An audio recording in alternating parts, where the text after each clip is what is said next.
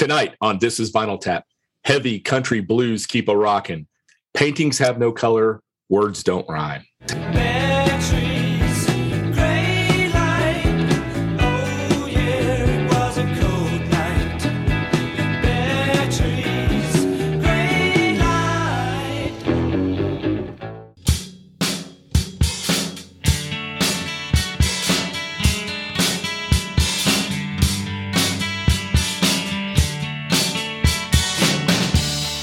In 1948, Columbia Records introduced the 33 and a third RPM long player record.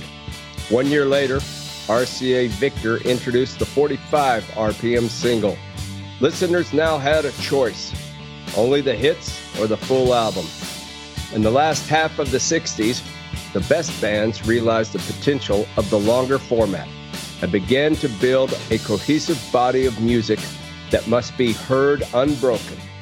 The arrival of downloadable music has increased the temptation to stay in the shallow end with the hits. This podcast believes every album tells a story. Tonight, we tell one of those stories. Well, hello, everybody. Um, I am your host for today's episode, Tony Slagle. Uh, and always, I'm joined by Doug Cooper. Yo, yo, yo, this is your boy, Doug and our humble producer John, really good with the 20 somethings tony yeah uh, i got you and our humble producer jonathan j m rowe hello tapsters and uh, today we are broadcasting remotely but hope to be back in our home away from home the vinegar room saloon very soon on this episode we're going to take a look at a band that's had more lineup changes than our namesake spinal tap fleetwood mac and their sixth studio album 1972's *Bare Trees today is a doug pick as if you couldn't guess because of the year this album came out. uh, and I'm going to do what we do every episode and ask Doug, why did you pick this album? Tony, I'm extremely pleased that uh, you asked me that question. One of the main reasons we picked this album was because I hate myths about the Middle Ages. Let okay people call the Middle Ages the Middle Ages. It's dismissive. They call them the Dark Ages to be more than dismissive, but they're talking about something really important happened beforehand with Greece and Rome and the classical period and then nothing nothing nothing nothing and then all of a sudden the renaissance and the awake or the not the awakening the enlightenment, enlightenment. and uh, everything was good and that part in the middle was nothing but a bunch of monks hitting people over the head and uh, the Spanish position and all of that. And uh, that's that's perfectly wrong. Uh, you know, the universities, hospitals, all started in that time. They and no, they didn't think the world was flat. So um, I've always hated that. The same thing happened to Fleetwood Mac. When people talk about Fleetwood Mac, they immediately think of the album in 1975 uh, that was unfortunately titled Fleetwood Mac, that gave people a, a really good reason to think that was the first album.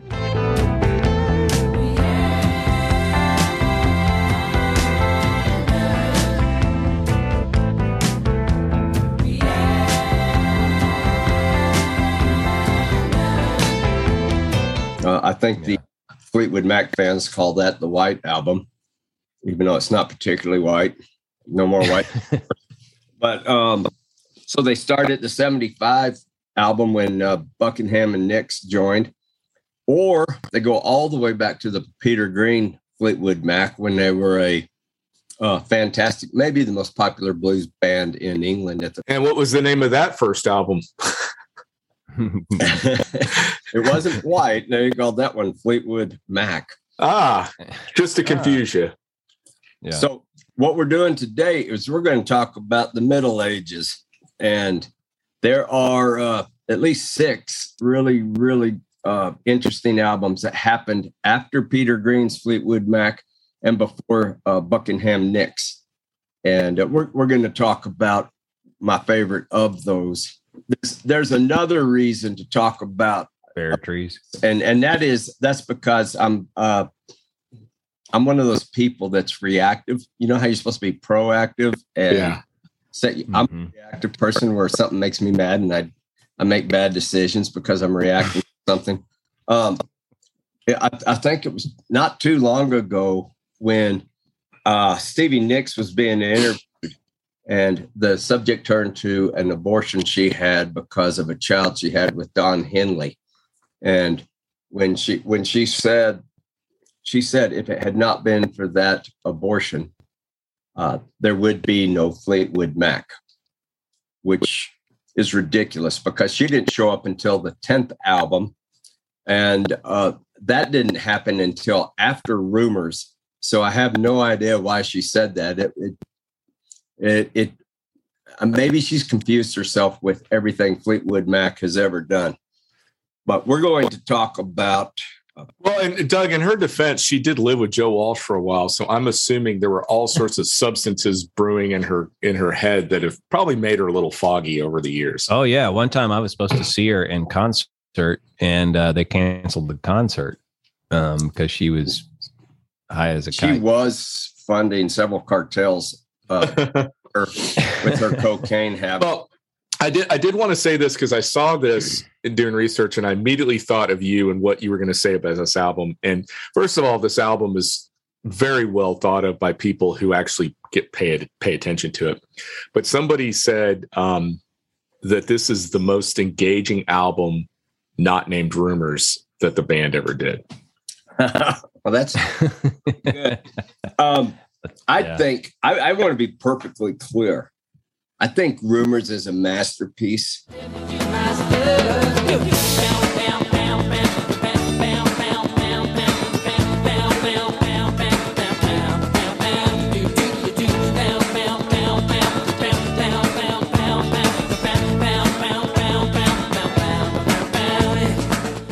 And I think the album that came just before Rumors is is an amazing album. I think Buckingham I agree an enormous contribution. Well, I've been afraid of changing cause I've built my life around you. But I think it became a more finished band, but I I think I've said this a thousand times before. Nobody needs us to tell them to listen to rumors or there does not need to be one more documentary about rumors. I think that album probably has the most documentaries made about it of any album I've ever seen. Yeah. The thing is when you watch a when you watch a uh, documentary about Fleetwood Mac, there you are with Peter Green, and all of a sudden Peter Green takes too much acid, and the next thing you know, Buckingham and Nix are joining uh, Fleetwood Mac, and they just skip all you know, the stuff that happened in well, the middle what's what's amazing to me about that is that there's there's such a, there's so many more compelling things even outside of the music just compelling things around this band that happened uh, to it various lineups and why the lineup changes and what happened to various members that to yeah you could, to, you could to, almost make a six part documentary on this you, you, could and to skip all of that to just stick to stick to from from peter green to uh to uh, Buck, you know, yeah. Nick's Buckingham, you're missing all of that really compelling, interesting stuff that was going on, including well, what happened around this. I album. know, like, like rumors, the the stuff that was swelling around rumors is one of the least interesting things that was going whoa, on. Whoa, whoa, whoa, whoa, whoa, whoa, Jam, you used the word documentary. Okay. yeah. Documentaries have a very limited uh, audience. Yeah. Novellas have a huge audience. and Rumors is a novella or a soap opera, yeah. whatever you want to call it. And that's why the essential. Plus, yeah, this, the the seventh most uh, popular album of all time. Yeah. It's it's yeah. enormous. And and when you hear it, if you didn't hear you would think it was the greatest hits. Oh, yeah. So, well, this is this the the this band would be more like East of Eden you know, there's just so it's, it's an epic if you're trying it to is. write the whole story. It, it, it is funny that uh, when Peter Green named the band after his rhythm section, that's the most consistent part of the band. yeah. I think that's that's pretty that's pretty telling. I'm, I'm, trying to count how many 1 2 3 4 5 6 7 8 9 10 11 12 13 14 15 16 17 18 past members of fleetwood mac and these two guys go the whole way through. Uh, yeah. Yeah. So Mick Fleetwood's first band, first band of any note, was a band called Peter Peter B's Looners, um, and they were an instrumental. They were primarily an instrumental band, uh, and they were signed to Columbia. And uh, it was formed by this guy named Pete Bardens, who was a keyboardist, and Mick Fleetwood, who was obviously a drummer in '66. Dave Ambrose was on guitar or bass. Mick Parker was this guy on guitar, but he left before their first single. And then Peter Green was also in the band. And that band ended up becoming uh, a different band when they added a guy to sing lead. Do you guys know who that person was? Rod Stewart. Rod Stewart. yep. And they changed their name to Shotgun Express. Um, yep. And before we go much further, Tony, maybe that's a good segue for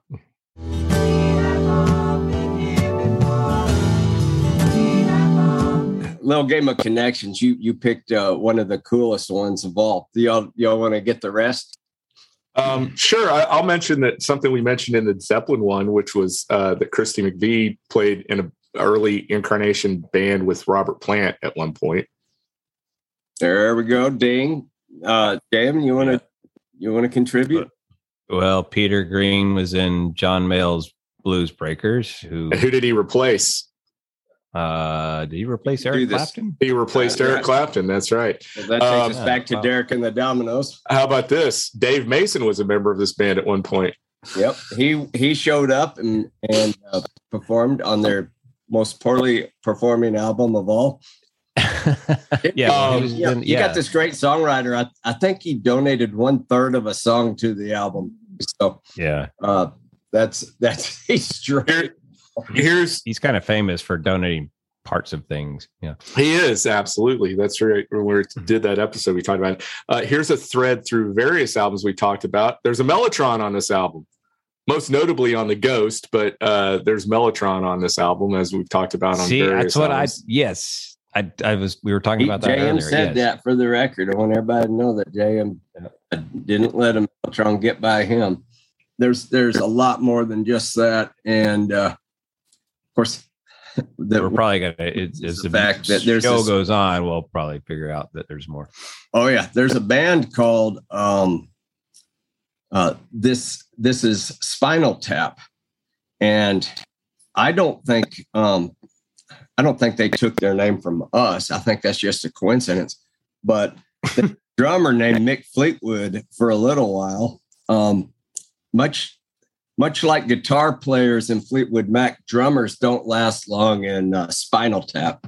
No. uh, what, what, we're going to talk about guitar players, and I'm going to say something uh, I've been waiting to say three or four weeks, but Fleetwood Mac has almost always been a guitar band. And it has and, always had extraordinary guitar players. Uh, yeah. That that's that. I think that's. I think that's the key is that um, outside of somebody like Lindsey Buckingham's, who everybody knows, I don't. I think people who um, don't, you know, aren't quite the geeks or nerds we are about music don't understand how many unbelievable guitarists have played in this band. Yeah, um, it's know? like uh, it's almost like Yardbirds, except yeah, yeah. When when when it's Yardbirds is like a yard where the birds walk until they can fly and right. they come great yeah. things. Uh, this band is a band where the birds walk until they join. Canton. yeah, uh, the, I was going to say what I was going to say is a distinction between uh, between the guitarists in this band and the drummers in Spinal Tap is the drummers all die in Spinal Tap, whereas the guitarists all go go crazy in this band. so. Yeah, it's it's a That's we're true. sitting here, ha ha, people go crazy, ha ha. ha. It's it's yeah. a sad it's a sad situation. Um, we're what what and back to me. I'm I'm sorry I let it stray away from me there for a little bit, but this album. One, when I first found out about Fleetwood Mac, I loved them and I walked. It used to be three miles, but I had so much time doing prep for this uh, podcast that I actually measured how far I used to walk, and it turned out to only be um, half a mile. Is it uphill, uphill in the snow both ways? So I used to make this walk. It I can't believe how short it was now that now that I've looked it up, but uh, I went and bought a Fleetwood Mac album because I loved all these Fleetwood Mac songs I was hearing about. And the album I bought was Bare Trees at uh, at um, Half Price Books and Records, and it didn't have any of the songs I was looking for. but I said, well, you know the rule. If if if they can make that good of music on Rumors, they had to have made something good on here. And uh, I did fall in love with the album and I've been listening to it, I guess, since I was about 15 or 16. I think it's the first album that shows a sign of a direction, the first right that, that starts to appear about what they could do. And part of that is uh, Christy McVeigh, who, uh, um, yeah, McVeigh She's... starts to, uh, she starts to show, oh, what's this? It's almost like when Justin Hayward joined the Moody Blues. You go, oh, we got this monster hit maker. Right. And it took her a lot longer. She didn't come out of the gate with uh, Nights in White White Satin, but she did eventually become this hit maker. And I, uh, I, I am yeah. surprised that it took him so long to kind of say, "Hey, would you like to be a part of this permanently?" Because she's on what three? She's on what three albums? Like, three albums before yeah. she becomes a, an actual member of the band um, yeah, it, uh, Jeremy she, Jeremy Spencer she uh, drew the picture the, on. Uh, yeah, she drew the picture drew the picture. Kiln House. Uh, oh, okay. Which yeah. is one of my favorite album covers. Um, it is a great album cover. I, it, it just uh, gives this idea of the innocence and um, you know, it's it's beautiful album cover, and then she gradually becomes the hit maker as they uh, go, and then on uh, on the seventy five record when when Buckingham's and Nicks jump aboard. I think she had two of the big hits on that one. Um,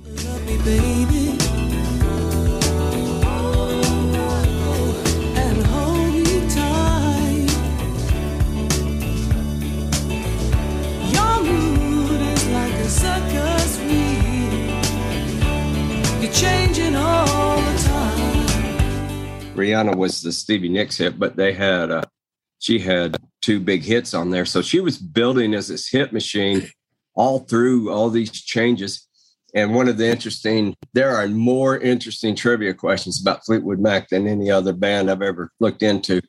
But one of the most interesting uh, trivia questions I found is who sang the most uh, Fleetwood Mac songs? And is it is it her? Of course, yeah, she's number one. Huh. Oh, wow.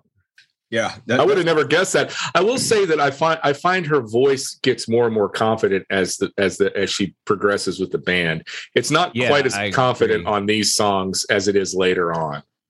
And yeah, I don't. I, I think it's a combination of confidence and also knowing what her voice is for. That's a good mm-hmm. point. That happens to a lot of artists. Yeah, Christy McVeigh's voice is and songs are for the celebration of love. Yeah. That's she's right. the master.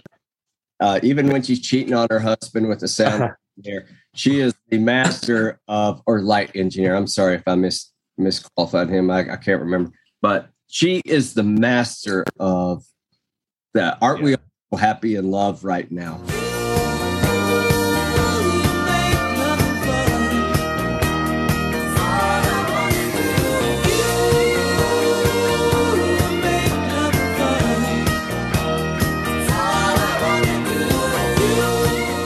she was known as a blues singer. I mean, people thought that she was the best blues singer in. Uh, yeah, Mick Fleetwood actually said she was the she was the single best female blues musician in England. Yeah, we should say for a moment, this isn't some gal that's uh, the piano player. Because, hey, you're cute, and if we can teach you three chords, it'll give you something to do. Uh, she's class mm-hmm. trained. Her, I think her grandfather was the uh, organist at. Yeah. What was it? Was it um it's like St. Paul's Cathedral or something. It was some place unbelievable. John, I think it was Westminster, but I'm not sure. Um oh, I thought it was you know, I thought it was anyway. And her her father was a musician, so she had little choice about becoming a musician. So she's she's a classically trained musician. Her I think her piano isn't very evident in most of Fleetwood Mac's music, but uh, no her her songwriting is, is definitely uh, well she she downplays her piano ability she downplays her whole keyboard ability there's at least yeah, one I, song on this album where i think the piano is fantastic yeah, yeah yeah well there's one where she comes through like whoa whoa is that you making that noise um yeah we'll get yeah. there and talk about it but I, I have found that most classically trained musicians don't um, are really hesitant to talk about their skill. And I think that's because they're comparing themselves to other classically trained musicians. Um, yeah. Maybe their teachers who were real masters. Anyway. What, yeah. One of the, one of the things I want to just get back to talking about um, Shotgun Express is uh, you know that's the band that hmm. Peter Green leaves to go replace Clapton in the in the uh, Blues Breakers. But the Pete Barden's guy, the keyboardist who formed that band uh, with Mick Fleetwood, left at, eh, to join them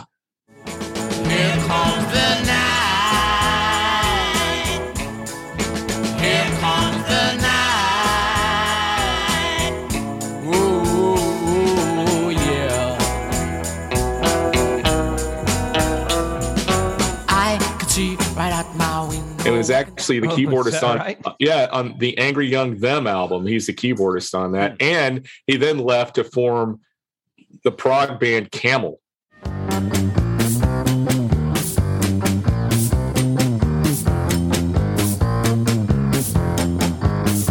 Uh, my hope is that there's some rumors fans that jump on this because they want to hear the soap opera.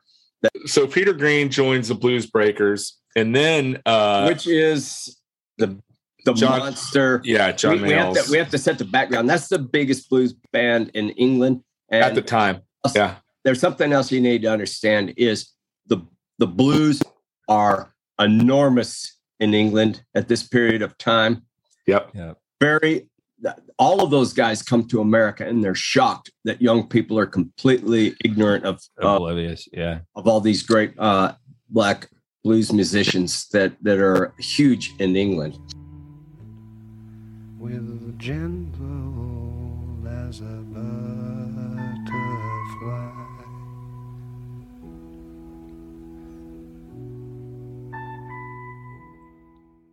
McVie is already um, he's already a member of the Blues Breakers before I believe Peter Green joins. He was I think one of the founding members of the Blues Breakers, if I'm not mistaken. Um, and then Mick Fleetwood comes over and joins them for a little while. Uh, he actually uh, uh, end, ends up getting tossed out because he's drunk uh, for being drunk. They toss him out of the band, which is interesting considering what happens later with one of the gentlemen on this album. But uh, they, uh, John Mayall has some studio time and he ends up giving it to Peter Green for, I think, for a birthday present or something like that. And Peter Green goes in and starts recording some stuff and he asks, McVie and Fleetwood to come in and join him for the recording session. They end up recording, I think, three tunes: uh, one called Curly, one called Rubber Duck, and an instrumental called Fleetwood Mac. Um, and then later that oh. year, when Mick Taylor replaces Peter Green in the Blues Breakers, he decides to form his own band, and he wants to pull McVie and Fleetwood in this um, rhythm section he loves and and and he wants to name the band after the music after the instrumental which was of course named after both of them anyway john mcvie was not the original bass player uh, oh he wasn't mac even though yeah even though his name it's it's his namesake he uh, yeah he was not the original bass player he was the he played on the the first album i think like on one or two songs and then he became a full-on member after I can't well, remember the guys for their uh, his name is Bob Brunning, and he or Bruning. I'm not sure he's like are when they debuted as a hmm. live outfit. Bob Brunning was the bass player because McVie was he was hesitant to leave the Blues Breakers. They were his bread and butter, and he wasn't sure. But um, hmm. they started moving in a direction that he didn't particularly care for, and uh, more kind of jazzy. And so he decided to join, go in, go ahead and join the band that was what he was part of the namesake for.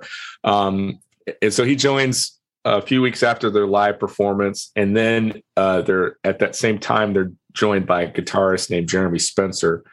Um, and then very soon after that, they're signed with this blues, this pretty hardcore blues label called Blue Horizon, and they released their first album called Fleetwood Mac in '68, which was huge in the UK. I think it hit number, number four, four, I think number four, yeah. yeah. Um, and spending over a year in the top ten it just barely broke wow. into the top 200 in the US. I think it was like 198 or something like that. That's um, going to be a continuing theme with this band. What's that? That they do well popularity in uh, in England versus the United States, right? And then uh, the hero of this album ends up joining the band, Danny Kirwan, in '68.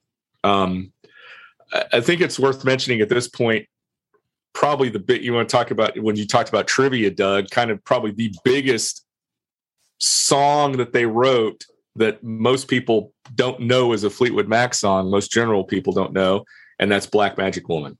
I got a black magic woman. I got a black magic woman. Yes, I got a black magic woman. Got me so blind I can't see. Which even if you hear Fleetwood Mac, um, in fact, when we did a, uh, we're, I don't know, some of y'all may have noticed that there's a, a little bit of the smart aleck element in this podcast. We've worked hard to get rid of it, but some of it remains. And when we had the uh, trivia contest, we did a This is Vinyl Tap trivia contest. And of course, we couldn't resist, name that tune. And we played back Black Magic Woman by Fleetwood Mac. And almost everybody there thought it was uh, Santana. Santana. Santana did not change it very much at all. No. Not very much. Well, it was he played almost Peter Green's guitar part, note for note. But uh, it was, I mean, Fleetwood Mac's version wasn't a, you know, it wasn't a slouch. It hit number seven on the UK singles chart, and even and they played it live even after Peter Green left. Uh, Danny Kirwan would sing it, so they they continued to play it. Um, well, and uh, I I just got to say, uh, Peter Green's guitar is one that I really, really love.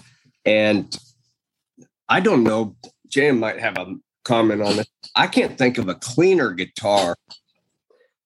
It's clean and it's strong at the same time. It's not right. like he's and it's always uh, so appropriate. Every note is yeah it, every note is perfect. If if you um, like blues guitars and you haven't listened to these first four Fleetwood Mac albums, you're you're really doing yourself a disservice.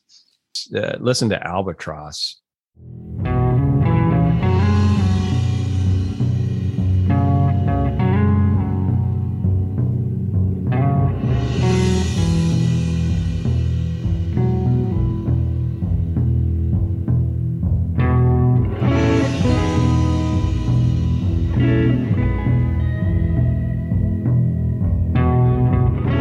the instrumental Which, that he did. It's on the Doug Cooper 200. Uh, well, least liked number one hits of all time. It is it that that song uh, is interesting because um, it was inspired by a 1957 Chuck Berry song called Deep Feeling, but it was the inspiration for the Sun King by the Beatles. I didn't and, know that one. Oh, really? and, and, it holds the distinction as being the biggest selling rock instrumental of all time in the UK. Is that right? And and you would never expect it. Yeah. well, you, you know what's you know what's really interesting about that. Peter Green had been working on that song for a while, and he said in an interview that um, that it wasn't until Danny Kirwan joined the band that he was able to fit, finish it. He said that, that he adds this counterpoint harmony in the middle section, and that song would not have ha- existed had it not been for Kirwan. Yeah. yeah. Danny uh, One of the things that makes me admire Peter Green the most is how he brings other excellent guitar players onto uh, onto and and um, oh. oh well, yeah, oh well, I'm sorry. I can't help about the shape I'm in. I can't sing, I ain't pretty, and my legs are thin. But don't ask me what I think of you. I might not give the answers that you want me to. Everybody loves that song and they love the lead. And I was shocked, and I shouldn't have been, but I was shocked to find out it was Kirwan that's tearing it up. And well, yeah. And the interesting thing you say about Peter Green is, and you're right, he seems very much, I mean, he brought him into the band. It, it seems like Kirwan is the person who has a problem with the other guitarists. He's uh, he's got some personality issues going on. I think um, his his problems run deep. Yeah. yeah. And they, they're way beyond who's playing guitar. Uh, briefly, well, yeah, which just brings us back to uh, the some of the personalities in this band, the, the guitarist in particular. Peter Green basically took too much acid and became a, uh, a joined some sort of strange Christian sect. That's that's, that's not that's not Peter Green. Yeah, no, it no, no, it, it, well, he it was just I read cute. it was a Christian group. Then there was uh, Jeremy Spencer joined the child, the Children of God. Yeah, oh, uh, and he went off he to went off show up for a gig. Oh, he went off to a bookstore before a gig at the whiskey, I think, and they didn't yeah. show up. And then they found out he mm. joined this this cult. Yeah, they were trying to find him. Yeah, he joined. Books are bad, kids. Yeah, um, but he uh, he's still a, he's still a member of that group. He's still a member of the, the Children of God. Um, really? I I I, don't want to pass uh, without talking about Fleetwood Mac's second album because it's interesting to me, mainly because of the cover. So their second album is called Mr. Wonderful, and it was released in the as actually released in the U.S. at the time as um, English Rose, and they added because yeah. Kirwan had joined after they had recorded it, released it in the U.K., and so they added some mm-hmm. Kirwan songs to it, which changed fundamentally changed the way that album sounded, um, and I think moved them more towards the direction they're going to. But the, the what's notable notable about that album is the cover. So the first one, Mr. Wonderful, has uh, Mick Fleetwood Mick on it, Fleetwood. and he's naked. And when you open up the gatefold, he's completely naked with a strategically placed bush someplace. Yeah. And then on the English Rose album cover, it is also Mick Fleetwood dressed as the most horrifyingly ugly woman you will ever see in your life. it's just bizarre. But both of those covers I, are really I disturbing. Just, I just yeah. y'all just remem- reminded me of a connection I can't believe we let slide, which so, involved Mick Fleetwood. Um, you you remember who he was dating, right? About this time. Oh, who? No. Well, I'll give you a hint. The connections with uh, George Harrison, with Layla. Um, oh wow, Pattie Harrison. He's dating uh, Pattie Boyd's sister. Well, what's oh, really what's fascinating about that is when when Fleetwood Mac started moving away from the blues, their label didn't feel like they fit anymore, so they they sort of came to a, a decision not to be on the label anymore. And when they were shopping shopping around for labels, the Beatles wanted to sign them to Apple, and partly because he was at the time he was Harrison's brother-in-law. I need to call up Badfinger to find out how lucky they are. Yeah, exactly, exactly. Uh, so anyway, one of the most uh, notorious Fleetwood Mac stories is the time in Germany when this crazy group grabs a hold of uh, Peter Green and takes him to the big mansion. I guess it was a bunch of the equivalent of trust fund babies. Uh, it, yeah. I think they call it the aristocracy in uh, Europe, but um, they take him, they take him and, and put him on a three day acid deal. And uh, uh what, what uh, Mick, um, John McVie, he can't even talk about it because he wants to beat the tar out of those people to this day. Yeah. Uh, so that was the end basically of Peter Green. I, I, I'm fascinated by the fact that at that time, I guess people didn't realize this, but the same thing happened to Syd Barrett. People were would feed people acid and think that was a good thing to do, and it would fry your yeah. brain. Right. Yeah. And Peter Green basically had his brain fried. I mean, he was a good looking guy, and then you saw him. He died, but within the last year, right?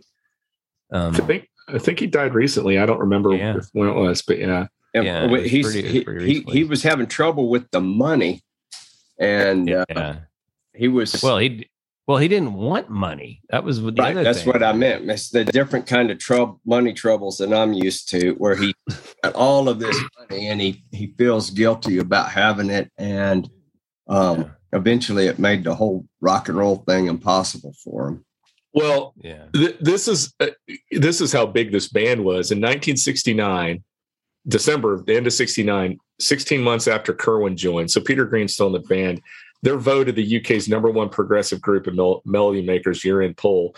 They're outselling the Beatles and the Rolling Stones in Europe in both record sales and concert tickets. Now, concert tickets for the Beatles is, you know, that doesn't, that's obvious, but the Stones, they're outselling the Stones.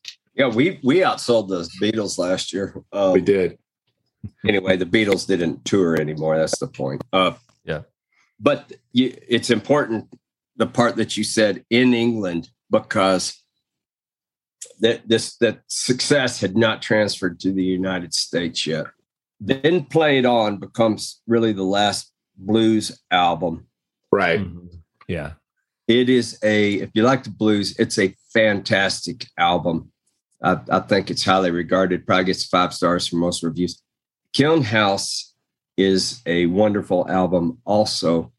Uh, mm-hmm. That's the one they're starting to move away from that real blues heavy sound. It's a it's point. a it's a yeah. big step, and you start to hear Kirwan come in and Jeremy yeah. Spencer. Those two guys are are taking some leadership.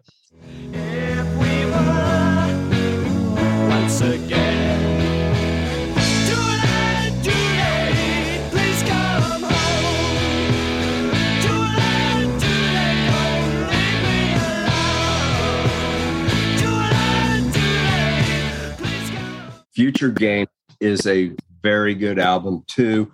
Uh, it's not as well reviewed as the other two I've mentioned. And then on the other side of Future Games, we come to our album. Well, and and not to miss just another sort of hiccup or or soap opera thing is when when Spencer leaves to join that cult, they talk Peter Green into joining the band again to complete the tour. Um, Right. But that that doesn't work out. I, I, there was a lot of animosity between Peter Green and um, Danny Kirwan Jeremy at that Smith? point. Yeah, Dan, Danny yeah, Kirwan. Yeah, well, they, everybody everybody was having problems with Danny Kirwan. yeah. we ought to, we ought to mention that Danny Kirwan is really young. He is very very young and uh yeah and like 22 or something when he's 20 20 20 over. yeah 22 when the album we're talking about tonight was made. So at this uh, point, he he's even younger. Teenager when he joined. Yeah, yeah. So I'm that amazing. tells you if you can just can you imagine being a teenager that's so good, um, Peter? You, well, you know, he, he evidently what what happened was he would go see them when they would play around. He'd be in, he'd like be in the front of the of the of the show, or front, you know, front row of the show watching him play. He would show up early and he would jam with Peter Green before the band would go on stage. So he was a he was a super fan. So that's another interesting thing. This guy's not only a great guitarist, but he's a super fan of the band he ends up joining, which yeah. probably also causes some weird dynamics as well. And yeah. And yeah. Uh, Christine Perfect was another super fan who eventually joined the band too. Yeah. It's coming from the chicken shack. One one other uh, connection I forgot to mention is one of Kirwan's uh, heroes was the same as one of Willie Nelson's heroes. Oh, that's right, Django Reinhardt. Yeah. So yeah, I forgot about another that. connection. This this will go down in on the record books is the most connections we missed. Uh, you know, I obviously uh, the the earlier Fleetwood Mac stuff doesn't uh, doesn't speak to me in the way it speaks to you guys. Um, but uh, you can definitely tell listening to the way Kirwan plays that he's his influences are wide ranging. Yeah, very much. They are. Um, they, right? they very much are. He is so good. I'm I'm going to ask JM a question. Uh, right. I don't know if y'all mentioned if I've ever mentioned this before, but in addition to the bass, JM is quite a fine guitar player. In fact, I can see a whole bunch hanging off his wall right now since it's a remote podcast. Um, JM. Yes. Tell me one distinct thing that stands out the most about Kirwan's plan.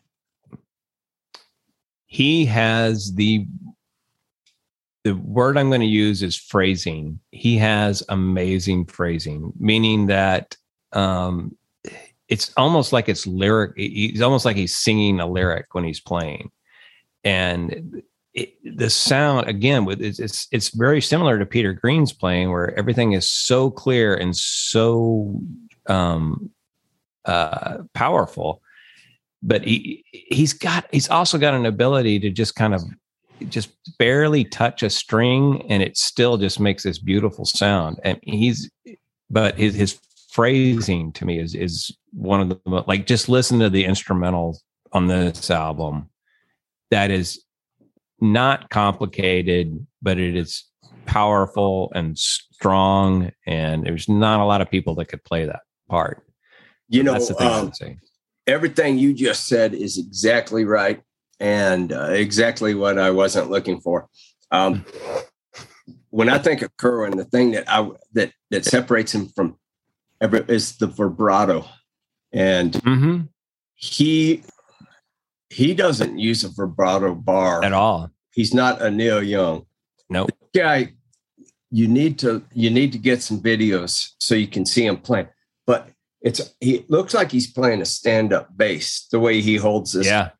Yep. He, he doesn't hold it to his side. He holds it up, and that the head is next to his head, and he's shaking that guitar like nobody I've ever seen before in order to get yeah. that vibrato sound he's really famous for. Um, and mm-hmm. hear that in the in the leads he takes on this album. Oh, it's beautiful, just beautiful. His leads are absolutely are some of my favorite leads.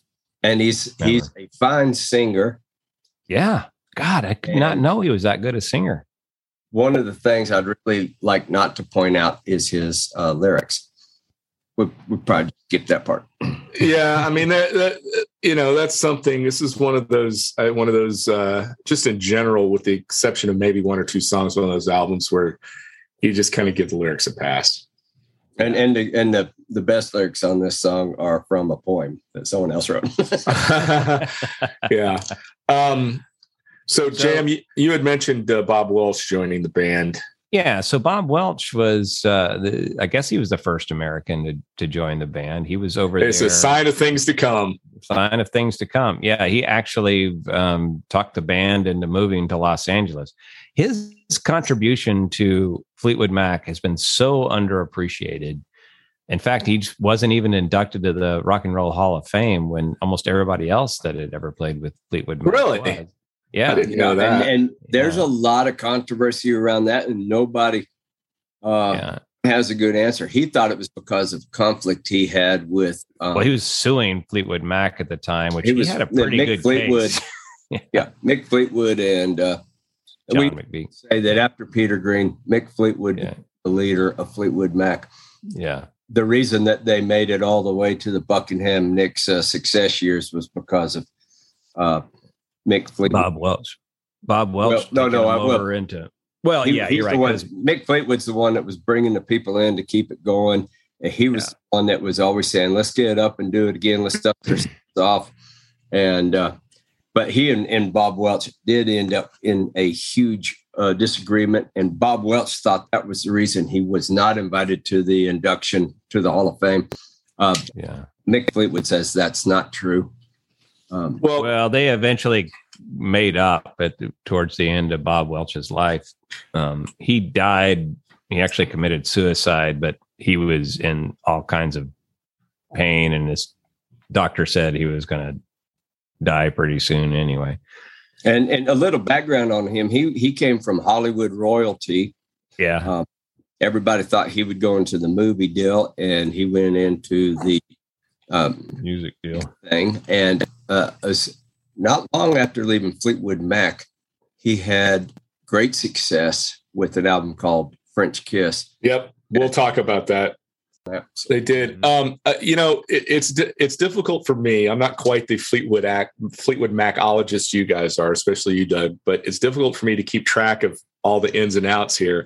But we did forget to mention that um, the Kiln House album is when Chris uh, Christy McVie joined the band officially. She's officially, I believe, on yeah, that album. The, this is she joined album, a right? single member of the band earlier, and then joined the rest of the band. Right, that's true.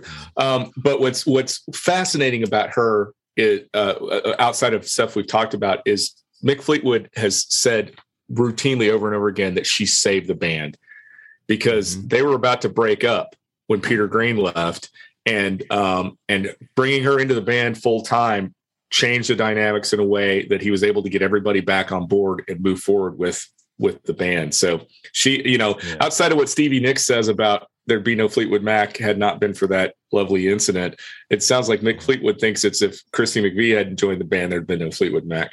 Well, I think you I'm can clearly sure. say without any exaggeration, there would be no Fleetwood Mac without Mick Fleetwood or Christy McVie. And yeah. I, I I don't have I don't have enough information to say this, but I've always thought of Christy McVie as the uh, adult in the room when all yeah. these people are making records, and and that goes for every every uh, manifestation of Fleetwood Mac from the time she joined. It always seems like, well, yeah. there's the adult woman having her tea over there. Yeah, yeah. So that that brings us up to the album we're talking about today, which is which is yeah. Bare Trees. All right. So yeah, there's a couple of things I just want to mention before we get into the meat and potatoes of the album. Um, and you guys, please feel free to weigh in on anything that you know about this stuff because you may know more about me. But I was fascinated in doing research about this album to find out it was recorded in a matter of days. Like they did not spend a whole lot of time recording this, um, and it was recorded in this uh, in this uh, new version of this studio the old studio was in this house out in the i think towards the countryside outside of london that was actually yeah. used used by this guy this this um, french uh, intelligence attaché for the british government and he used it to to dub english films into french but it became a studio that was that was popular with a lot of musicians at the time so uh, english musicians at the time so uh, the Animals wow. recorded there, Deep Purple, The Stones, and the Jimi Hendrix Experience recorded their first two songs, Hey Joe and Stone Free, at that studio. And then it ended up moving to London and they ended up doing it there. But the other the other thing I, I you guys may know this because you want to talk about something that would blow the top of your head off as a band. So after they record this, they go to New York to start a tour, and Customs ran their tapes through the X-ray machine and they had to them. they had to spend a whole night of their first night in the U.S. remixing the tapes in this New York studio because uh, the cus- customs agents had erased the tapes. Yeah. Oh God. Yeah. Can you imagine yeah. that? There's don't have long don't have long like hair. Don't travel with long hair. That's right. Um, I just they, they should have been wearing uh, God Bless America t-shirts or something. They should have. Yeah. But so so this album peaked at number 70 on the US Billboard two, uh, 200 album chart, top 200 album chart. It's their first, it's their earliest platinum album. What I mean by that, it's, it turned platinum and it's the earliest of their albums to do so. Now it didn't do it till a little bit later, but it did sell. For, yeah. yeah, it did sell fairly well early on. I mean, pe- people did listen to it. Rolling Stone, I think, really loved it, which is a, mm-hmm. a shame we can't talk about how wrong they were on stuff, right? As we normally get to do. Yeah. Maybe, maybe well, David Stone wrote the review. Yeah. Um, I give it four stars in their initial review.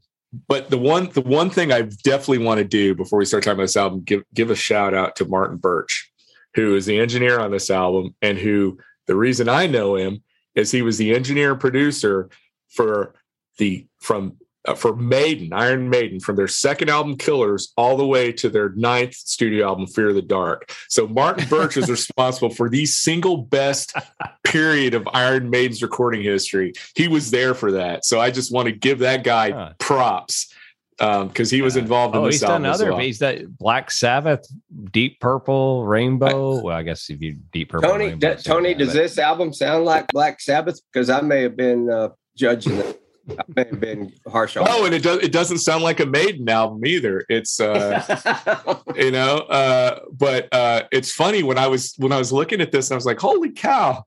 That's Martin Birch. That can't be the same Martin Birch, can it? And I looked up, and sure enough, it was. So it's uh, you know, it's funny how these guys. He ended up getting a bit of a, I think, bit of a, a, yeah. a reputation for doing metal stuff, but um, yeah. he's involved in this. Yeah, one he did a pretty good job of keeping the you know a lot of albums from this time sound really muddy especially in the bass but uh, he did a pretty good job of keeping it um, i don't know i guess you if know. you can keep a heavy metal album clean you can uh, clean up yeah. anything I, I, I think it's worth mentioning who's on this album since we've talked about so many different people just to set the record straight. Yeah, that's a good idea. so we've got Danny Kerwin on guitar and vocals, we got Bob Welch on guitar and vocals. We got Christy McVie on keyboards, vocals. That includes um, the Mellotron. We got John McVie on bass and Mick Fleetwood on drums and percussion. This is the first time that Danny Kirwan was kind of in charge of the the songwriting and in charge of the band. And by all accounts, he was not necessarily a well man. He it and and uh, he and Bob Welch notoriously just butted heads and. Um, even though they both liked each other, they respected each other. Danny Kirwan would just the, the pressure on a 22 year old kid to, to, you know, follow up Peter Green and Jeremy Spencer and be the like the head honcho. I, I can't, you know, I've read all the Every now and then you hear about the oh, rock stars have such a cushy life and all that, but there's there's pressure. There there was pressure for them to deliver a a, a a big album, and uh, I think he did a great job. Well, this is his this is his album, right? I mean, yeah. can more, we all say than, that? Yeah, more than any other, I, I, I would say that Kiln House was more Jeremy Spencer than. Um, right. But I, I, by all accounts, I think he. It, it seems like he had some sort of issues anyway. And that's not to knock yeah. him. It's just that I think he he struggled. He was evidently he a very issues. He was a very yeah. very very serious guy, almost to the detriment of ever enjoying himself. It right. sounds like. Uh, you thought that, and Bob and, Welch just kind of had this laissez-faire attitude that Kirwan didn't like very much. And, then uh, it doesn't take us long to find out how he feels about the fact his father left him uh, in charge. No, no, it doesn't. I think I think that almost always uh, is a hard yeah. thing for a child. It, in fact, it doesn't take us long because it's the first song on the side on side one of this album. All right, so getting into the first song on the album, which is song one, side one, "Child of Mine" by Danny Kirwan.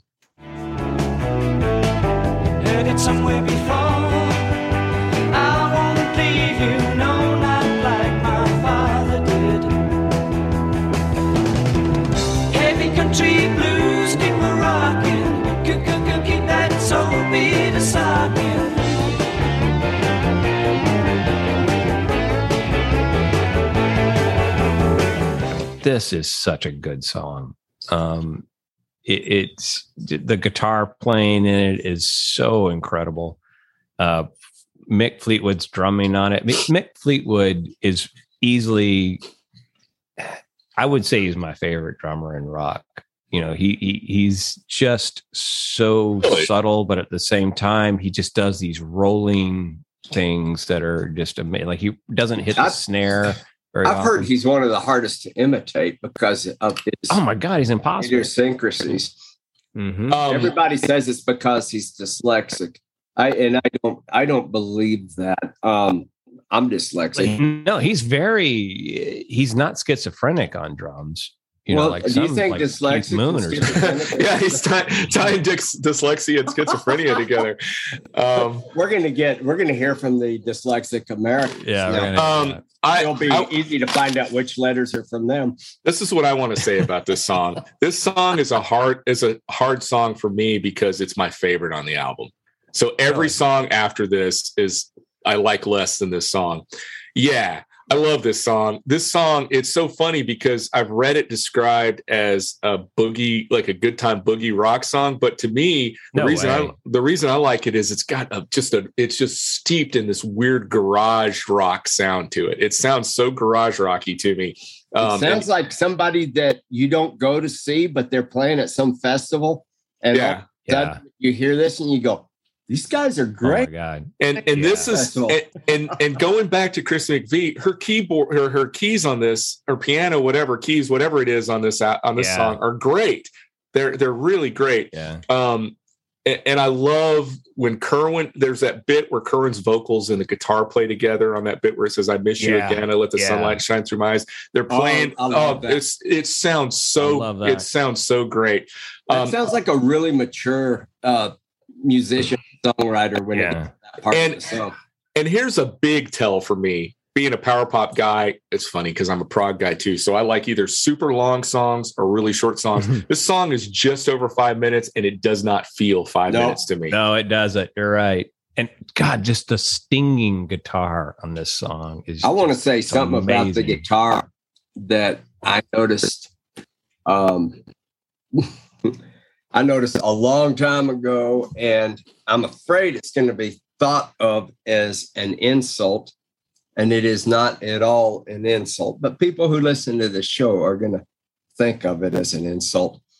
But it sounds very uh, Don Felderly to me on a couple of the lists. Don Felderly, huh? And and yeah. um, I mean, especially it's it's Fender. Mm-hmm. what is it? Which one is it? Felder. Felder does all I, the sting. Yeah.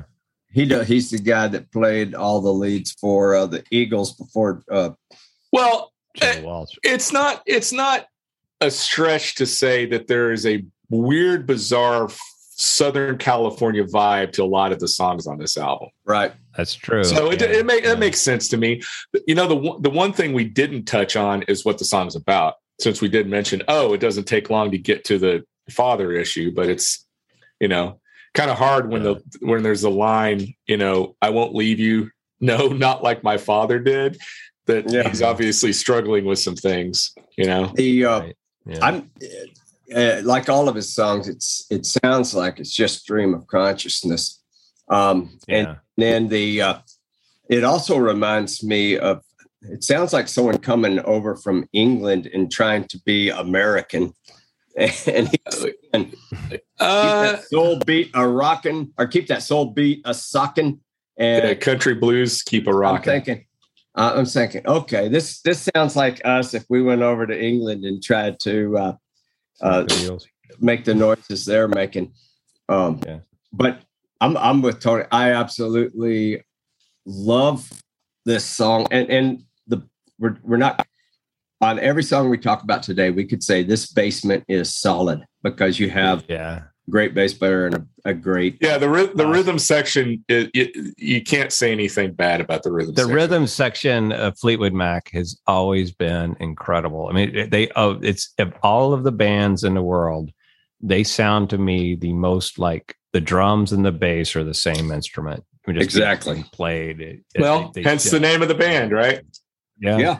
It's yeah. it was such a fortunate. The only two guys that made it all the way through, and the two guys that give yeah. signature sound. You can the mm-hmm. this album sounds like you can tell this is the same band that did uh rumors, even though yeah, um, yeah. that's years away. And uh, if you want to know how great this rhythm section is, listen to You Make Loving Fun. And yeah. yeah. You can imagine, okay, take the guitar out and take the vocals out. I could listen to this half an hour because yeah, it is I so uh, enticing. It, and, and, and we're not going to be able to say it every song, but they make they make this album. So, kids, if you want to learn about what makes a great rhythm section, listen to uh, Fleetwood Mac. That's uh, right. you're a bass player or a drummer, listen to those. Okay. Funny. And there's hours and hours available for you. Yep. So yeah, that's uh, uh, you know, it, like I said, it's a little difficult because every song to me pales slightly in comparison to that opener because um, it's just such a great song. It kind of hits me in all my all my right places. All right, no, the next song is "The Ghost," and this is a Bob Welch song.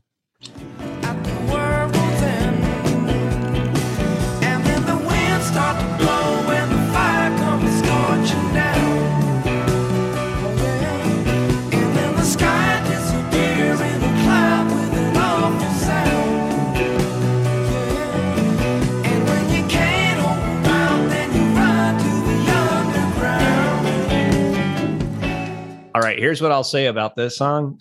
Um, you know when you when you go to the opera or you, you watch an opera and there's the recitatives in the in the the song where they're just like saying stuff uh-huh. and then before they get to the aria to me the verses in this song are like that but when they get to the chorus i love the damn chorus oh my god that's so funny I that the chorus saves this song for me. It does. It's I, it's so voice. funny that you said that because I, I, wrote that exact. I wrote that that the chorus saves the song for me. This yeah. this is a weird song. The beginning reminds me of Little Green Bag by George Baker. You know that song. Yeah. it sounds yeah. like that to me.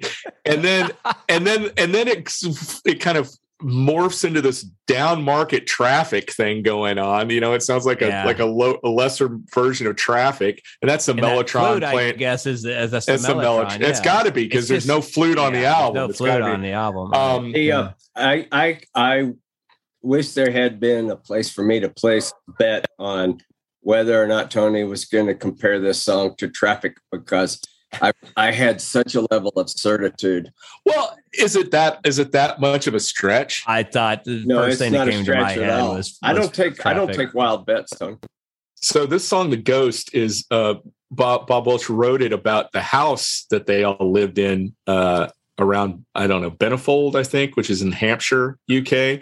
Uh, it was evidently very spooky, so that's hence huh. the subject matter of this, oh, uh, yeah, uh, the band living. And, and uh, it wasn't the ghost to blame for all the problems that living together caused.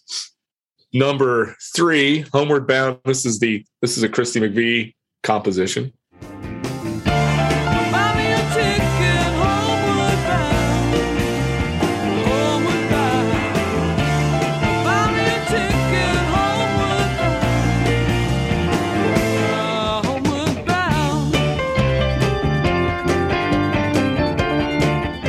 this, you know, I'm, I'm going to. Er, er, I love how it starts off with that percussion thing and, and just like those spare piano car, chords that are getting thrown into it.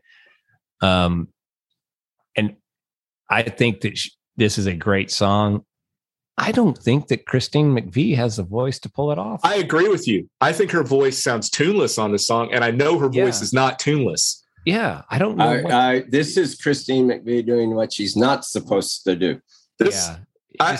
I, need some it's a great song it the, really thing, the guitars just, the guitars um yeah the the way the guitars express what her voice is supposed to be expressing yeah yeah are I, excellent. I, yeah i don't know I, I don't know if it's because of her vocals this song I, I agree the guitar the guitar work on this whole album is great even songs i don't care for that much it's great but this song just kind of bores me in general well there's a problem with it yeah. Um, this this song is one of those where you have incongruity between the lyrics and the song. If you yeah. took the lyrics of "Give Me Shelter," yeah, you took the lyrics of "Give Me Shelter" and put them into this song, and had someone with a disdainful voice sing them. Mm-hmm. Great tune. But this is about I wish I was home right now. Right. I had my sleepy time tea and my yeah. right. Right. And I was about uh, half an hour from going to bed. Yep. Yeah. Singing like the uh, war, murder. well, the, the ghost of death is flying over our city, and she's singing about "I wish I was at home." Going, yeah, yeah, yeah. And her voice well, is wrong. This is well, right. and, and, it, it's and it's really voice. it's really you know, juxtaposed to the other song she sings on this album. You know, yeah, which um, which is exactly what her voice is. absolutely, yeah. absolutely. Yeah. So that's funny. I, I, was I was I was worried you guys were going to jump on me when I said that. No, no. But, I like um, the song. It's a good tune. I love the song, guitar but... playing is wonderful, but everything doesn't match, particularly yeah. Her that's her uh, voice and the lyrics I love don't match. Voice, and, but it's not for yeah. this yeah, that, that's a good point, Doug, because it, I was trying to figure out, I was like, I know I like her voice. I know she can sing. What's going on here? This is very odd um, that yeah. it, it just doesn't sound right. I no, don't want right. to see another aeroplane seat or hotel room. yeah, it's, it's just, just not something you I just want to be in my rocking chair. yeah. Well, I guess the good thing is we don't have to worry about the vocals on the next song. Fourth song mm-hmm. on side one, Sunny Side of Heaven.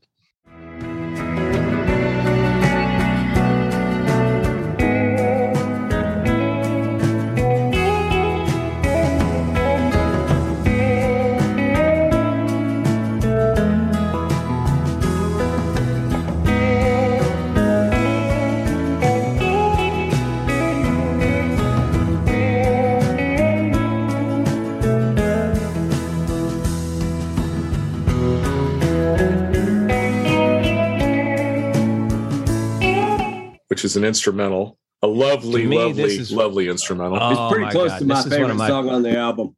It's probably it my, favorite my, favorite song. I'm not sure. Album. Yeah, it, I, it's it's one of my favorite instrumentals ever. It is so good. Um, and this is it, a Kirwan song we met. Well, this is when you were talking about his. Fra- yeah, thanks, Doug. This is this is Kirwan. When you're talking about Danny Kirwan's phrasing, yeah, um, this song Just, showcases that. It's so melodic and so I don't know. I mean, I'm not a, I'm not a musician. But I know just... it's, but I don't know how you come up with stuff like this. It's so composed and it is so. um I, t- I tell you, clean, uh, those of so you beautiful. If you haven't heard this song, this song should be on a repeat loop.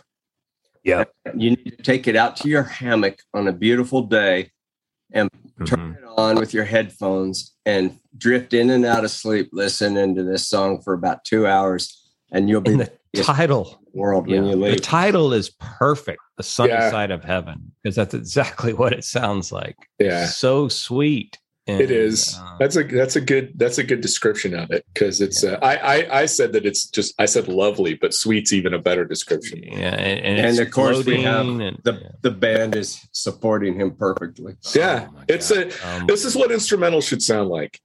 Yeah, you're right. It really is. It really, I mean, it's not like they tossed this off and said, "Okay, well, we we can't come up with any lyrics." Here's a filler. So, yeah, and I, I believe they continued to play the song after Danny. I think uh, they played this all the way through the Rumors tour, and Lindsey Buckingham wow. played it. I can't imagine. I don't know what that would have sounded oh, like. I, would, I can't imagine what that would have sounded like. Well, I'm uh, got a uh, very distinctive sound.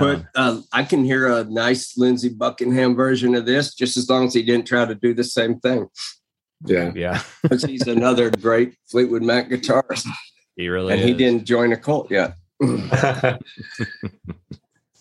um, all right. So now we flip the album over, and song one on side two is the title Gotta track of hit. the album, "Bare Trees. Bare.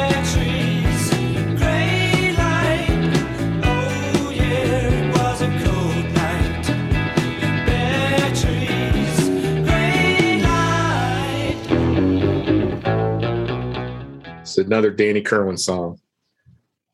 This uh, sounded so, like it came from a great jam to me. So and- I, yeah, I could see that. I could see that. Um, I here's what I'll say about it. You know how you were talking about um, you were talking about the ghost and how the chorus kicks in. I, I don't feel that way about this song, but I I do feel that the the intro throws me every time because it's kind of repetitive. But once yeah. the song kicks in, it, it, really gets going and I, and I like it significantly better. The guitar solos, there's a couple of solos on this song that yeah. are out outstanding. I don't know how else to oh, yeah. describe them. They're just they're, they're other they're otherworldly. They're otherworldly. Um, yeah.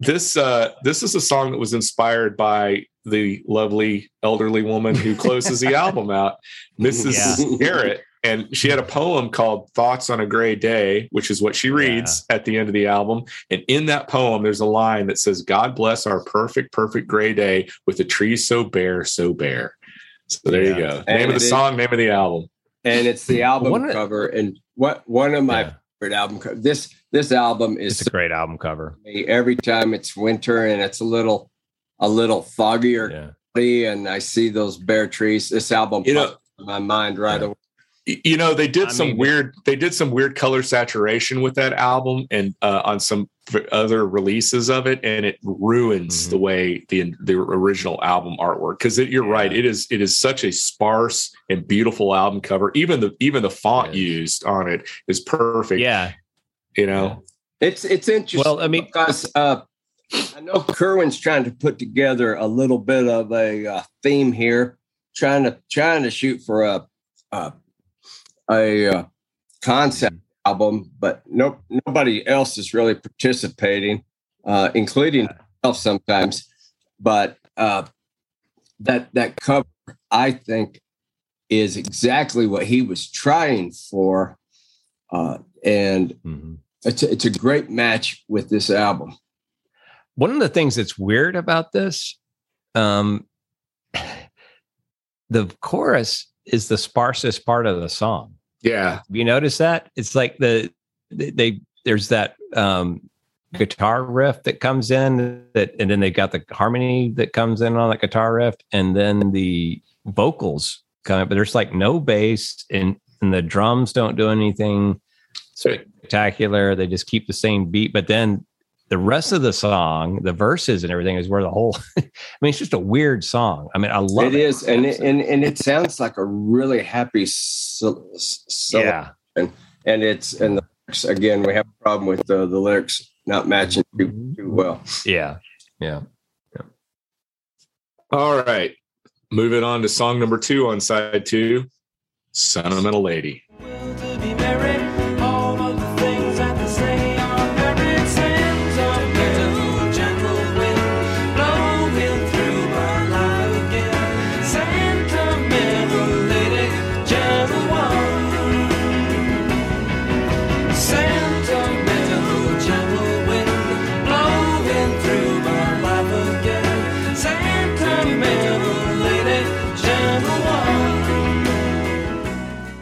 guess we have a hit. This here. is a Bob Welch song.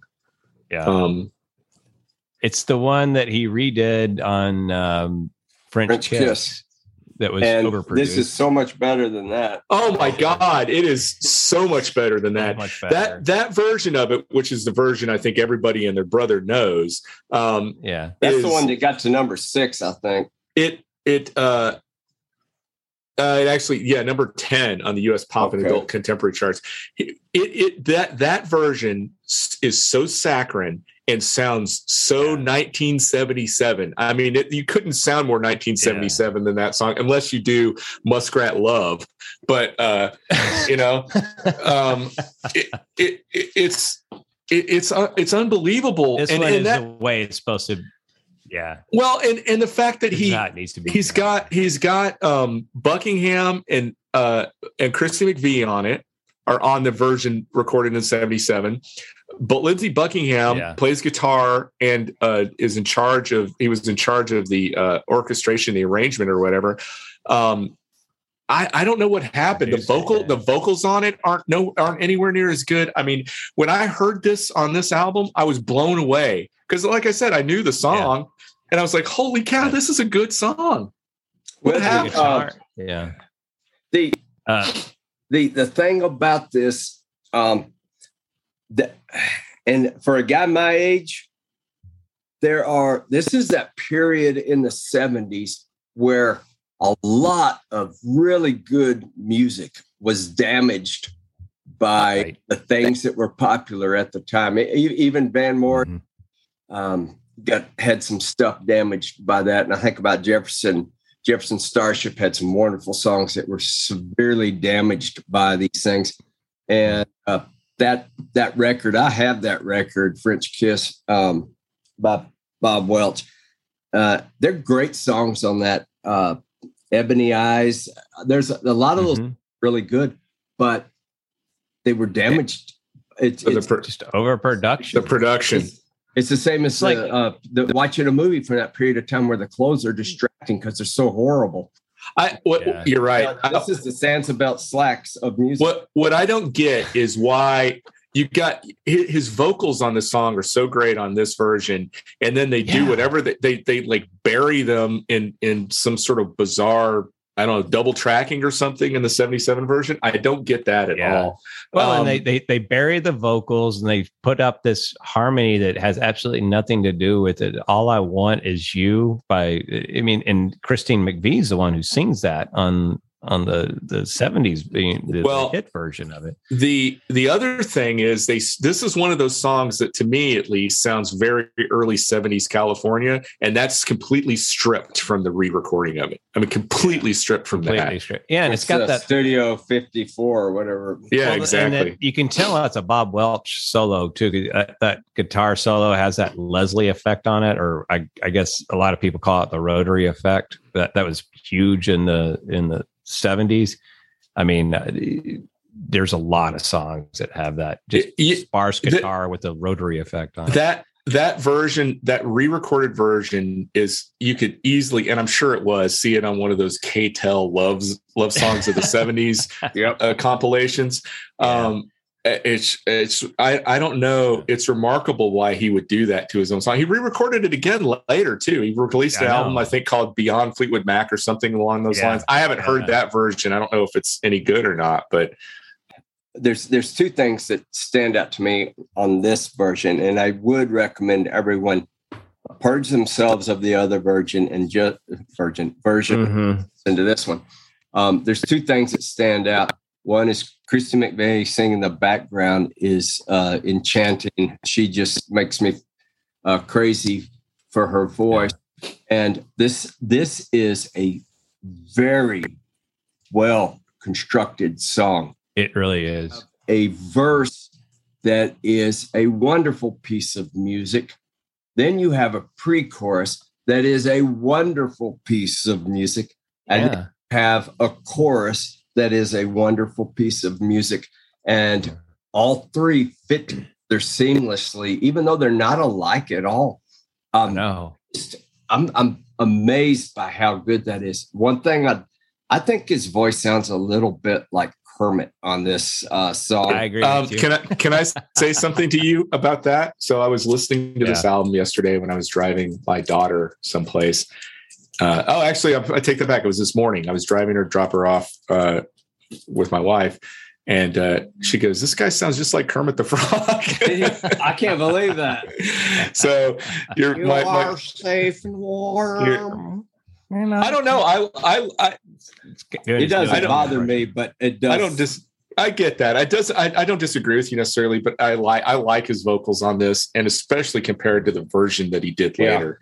Oh God! Well, it's yeah. a it's it's a very Vastly enchanting superior. song. Yeah, beautiful song, just beautiful. All right, well, there you go, guys. I hopefully some of you will hear this song for the first time and go, or this version, go, oh. Um, Anyway, moving on to the next song, Danny's Chant, which is of course by Danny Kirwan.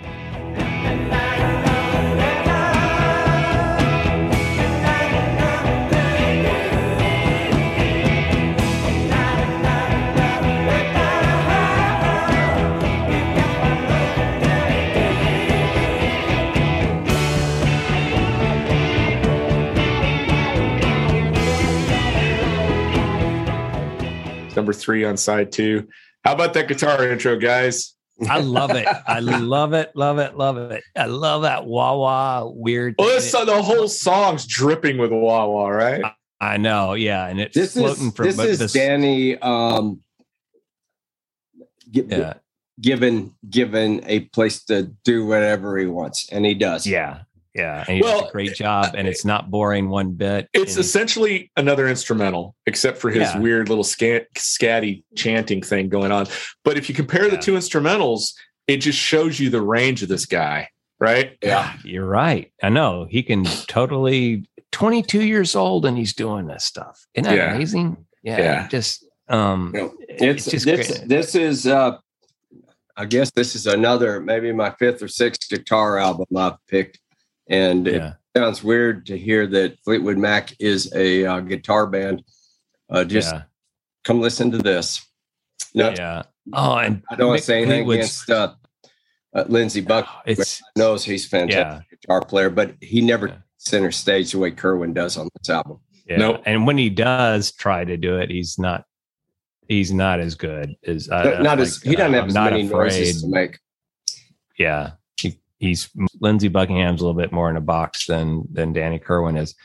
The drums on this, I mean, it's the whole song is almost tribal. It, well, uh, yeah, it's it it does. I heard someone describe it as like almost voodoo esque.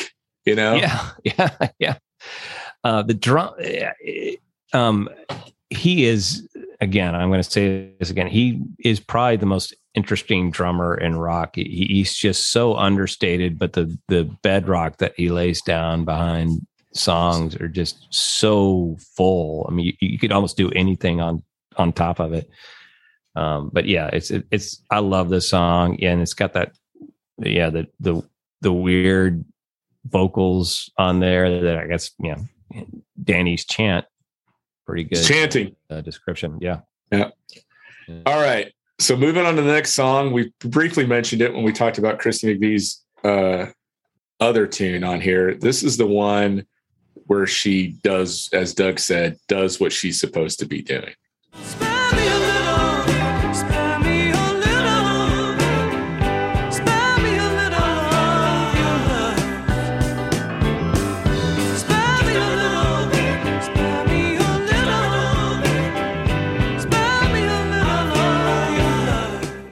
This should have been a single. This song. I'm sorry, guys. This should have been a single. I have no I idea. no idea. Here we are again, shaking our heads. How is this not a hit? You, you know what was was when I was listening to this the most recent time I was listening to it, it struck me how much this sounds like. Um, I, I, well, bear with me on this because it's a, maybe a bit of a stretch, but I could hear Aretha Franklin singing this song, but it's also got this this kind of country. It's like countryfied R and B. Like there's some mm-hmm. like Southern country, Southern California country stuff going on, but just the the phrasing of it sounds like an R and B song to me. You know, yeah. well, the end, uh, I was thinking, you know how you can tell I'm not playing on this song is when they get to the end and it starts that little double time. Uh, yeah, yeah, cowboy deal. Yeah, you're right. If I were playing on this album, I would have gone, yeah, it really needs it. Yeah, it does do that. It does. That's do funny. That kind of, uh, yeah, it's got kind of a hoedown feeling. It's, it's uh, it. but it's the rest of the song's not really like that. It's no, it's her yeah. sweet, beautiful voice. No, she she sounds great on it. So in love. This again. is her best. this is her best song in these days. I mean, it, and if you want to see the direction that Fleetwood Mac's going to go you know, this, you know, the, you're right. You're absolutely right. This, this, this is a foretelling of things to come. It is. Yeah. It's the best you, this could be on the future the, on the album.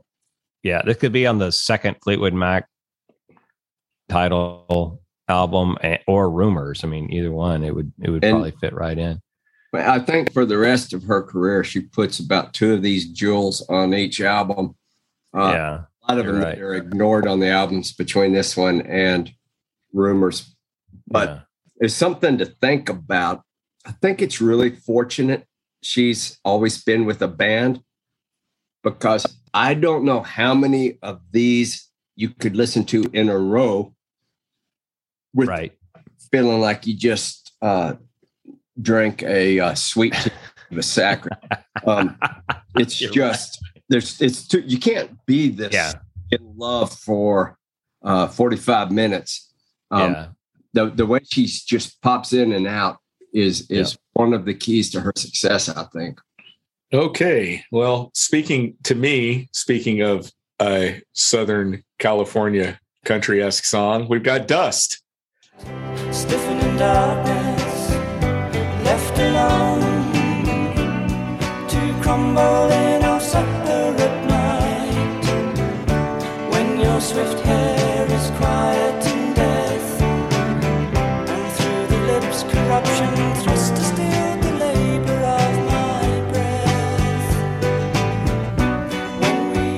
also this a Danny most, Kirwan song. Yeah, this is the most hippie sounding song on the album. Um, that's not. I'm not trying to detract from it. It's a pretty short song too. But uh, I mean, uh, doesn't this sound like something that came out of Southern California around oh, the same time? Yep, definitely. No question. Definitely. And um, this this is an interesting. So all I don't know if JM looked up the chord. Uh, yeah, the chord progression is weird. Yeah. He does unpredictable chord progressions. And yeah. one things that this song I, I listened to, uh, I listened to this song more than any of the others in preparation because I felt like there was more there that I didn't have my head around. But most yeah. of of it I felt pretty confident about from years and years of listening. But this song continues to do what you don't want it to do. You you're it to go into this direction to bring a little You're resolution right. and to make a yeah. nice little trip. And then it, it does, doesn't it do goes it. Goes and does this other thing, which like like so many other yeah. songs becomes well, it's almost more like, interesting over time. Yeah. It comes in um and and and the lyrics on this one are really good. Well, they're based yeah. on a poem. they're from Rupert Brooke's poem. Yeah. yeah. Yes. But the name of this the song is Dust, and the lyrics come from a poem called Dust from 1920. And Maybe that's what uh, Danny Kerwin should have been doing from the get go is pulling his lyrics from other people, other sources, or, or yeah. uh, instrumentals. Yes, figured it out before the album ran out. So yeah. yeah, that that's it's a fitting end, but even though the end is well, it's not the end, JM. It's not the end. I There's one more right. song which should have been a single. Well, I, it, it's important to say that dust is about when we are dust. Yes. Yes. Um, which uh, there's a lot of that on this album. Well, Rupert looking at bare trees and right, right, right. Of, yeah. This winter is the time where everything dies and. No, absolutely. I mean, that was kind of the theme. I think he was trying you talked about a theme. That's the theme he was going for. And, and it, it, you know, it makes sense when the guy who, you know, Rupert Brooke was a British wartime poet. So he was very much, you know, wow. a lot of dust getting made. That's right. That's right. Unfortunately, yeah. Anyway, moving on. I'm sorry, Doug. Go ahead. I was just going to say the same thing you are. The, the next, uh, the next thing is a poem to close it out, and it it touches on the same theme too. Right. And and what's interesting about this is, as I mentioned before, this was a woman who supposedly lived near the home they were all living in. This is yeah. Scarrott. I thank my God for perfect love and peace. I'll hold her tight and always as, and as always, mine forever. Love, love, so great, so divine. Trees the grey day has changed everything. I don't know what her first name is, but that's what call her it Mrs. Garrett. Yeah, yeah. You get you get that age, you, your first name is Mrs. Here's here's the interesting thing about this particular recording. So um, supposedly it was recorded by Mick Fleetwood yeah. in her own home. But um, later on, Bob Welch makes some comment that it was all a put on in some interview from 1999. I don't I don't get that from this. I don't know where he gets that from, but listening to this, there's nothing that sounds put on about this at all. It sounds like Mick Fleetwood or whoever it is is recording this old woman in her home. Yeah, she but- she is struggling with reading this and worried that she's not doing it right, which adds to yeah. the charm the, to the charm of it. You know, yeah. if there is charm to it, that uh, adds there to the charm is. of it. There's and uh, charm to it. And I think that I think that it's interesting. And I tried to find some more information about that to see where he was coming from, but it it it I don't I don't think he's right because there's nothing listening to this, there's nothing that you can even scratch as the surface of it not being well, sincere. There's a there's a male voice in it that does That's not supposedly like, does it sound like Mick Fleetwood? No, it sounds like to me like an older gentleman. Is, is to me it's like two people like she's reading a a poem over tea with the gentleman collar. That's just you stereotyping the British, Jay. I guess so. Yeah. Um, well, it, maybe it was because I, you know, I don't know if he did record it. That's just what I've read in various sources. Is he was the one that went to her home and recorded yeah. the poem. But um, well, it's, it's a nice it's, way to end the album. Fake or something. Um, that makes it even more amazing that they pull yeah. something that that sounded yeah. The, well, I don't think it is, and I and maybe I, I choo- I maybe I choo- choose to believe it's not. I, I would think it was. I, don't. I see no reason to do that. There's no. There's no nothing gained by doing. That. Well, especially when this poem was the sort of the inspiration to the the name of the album and the title track. Right. Right. It seems like if if that was the case, that that's that's the big joke, a big inside joke that nobody gets yeah, it, right, it's right. I doubt they had their act together to pull off something like that, especially as quickly as they recorded this album. Right. Yeah. Uh, nothing about it makes it seem like um, the Beatles walking around with a coffin nail in uh, Paul McCartney's fingers and uh, barefoot and 28 if on the license plate. I don't think we're there. One thing about this, there used to be when when um, uh, uh, XM radio first came out, there was a station that would mix classical rock and roll, jazz, all kinds of music. It would oh yeah with uh, spoken word poetry or prose, and it was magic and serious disorder. Would yeah. Tell me what it was. It was a program that was on some.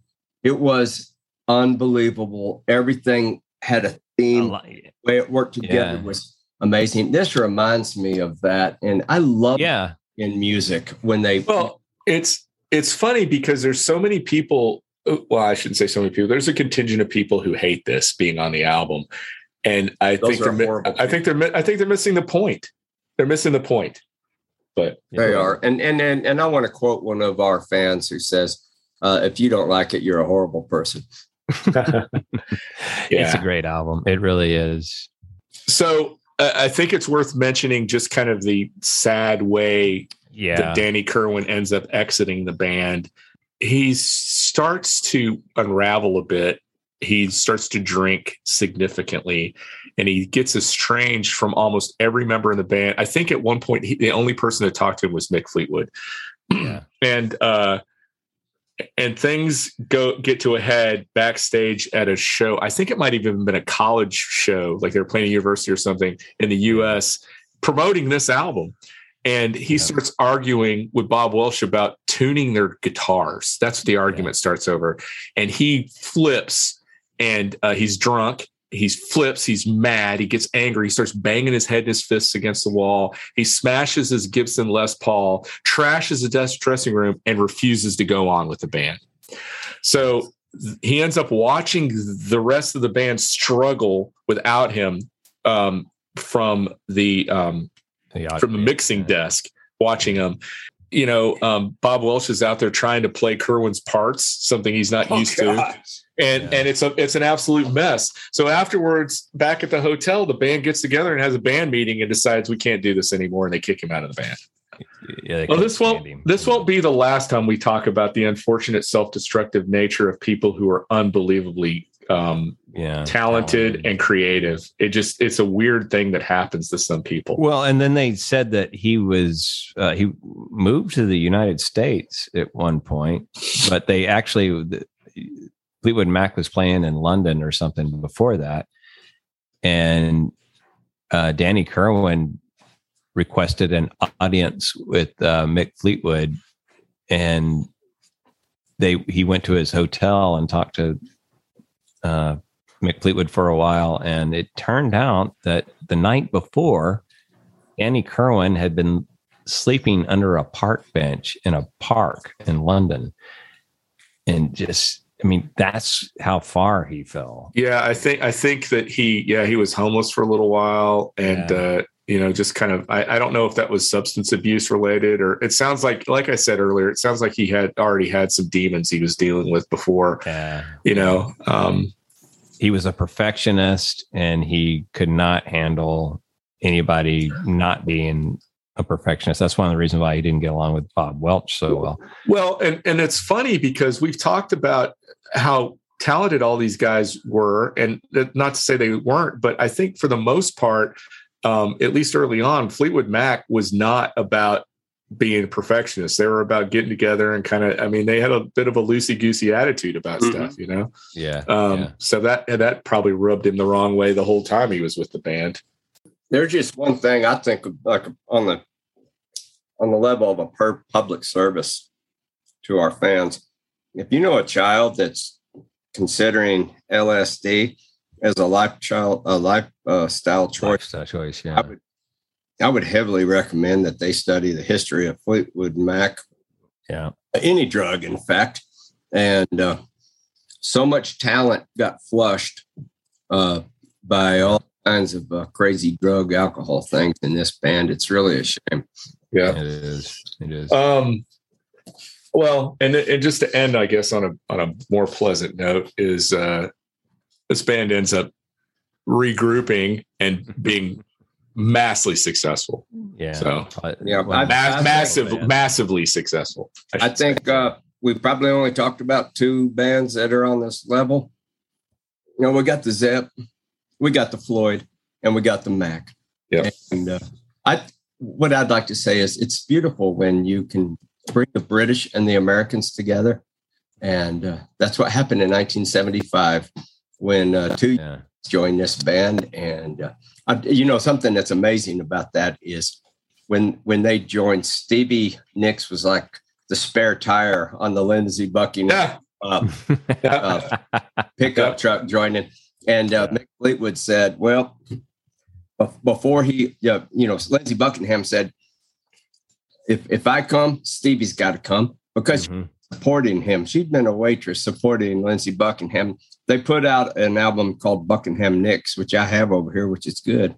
Uh, not nearly as good as Fleetwood Mac, but uh, Lindsey Buckingham says no, no Lindsey Buckingham without Stevie Nicks, and then Mick Fleetwood says, "Well, I got to talk to Christine McVeigh since she's the other girl, uh, lady. Excuse me, she's the other lady in the band, and." Uh, the two of those two hit it off. Christine and uh, Stevie hit it off very nicely.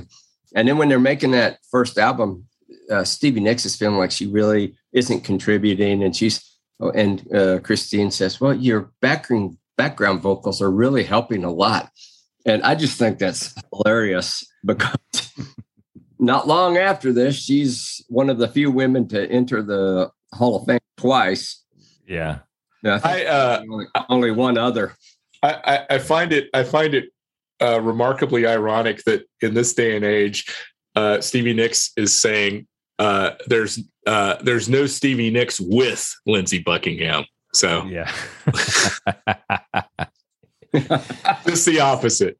Anyway, I, I guess she ended up uh, as far as solo careers. Uh, not nobody else got close to her. Although yeah. um, one thing I will say is I think Christine McVie and uh, Lindsey Buckingham's voice fit together much better. Oh, uh, oh yeah, and I know they did make an album called, ironically, Buckingham McVeigh.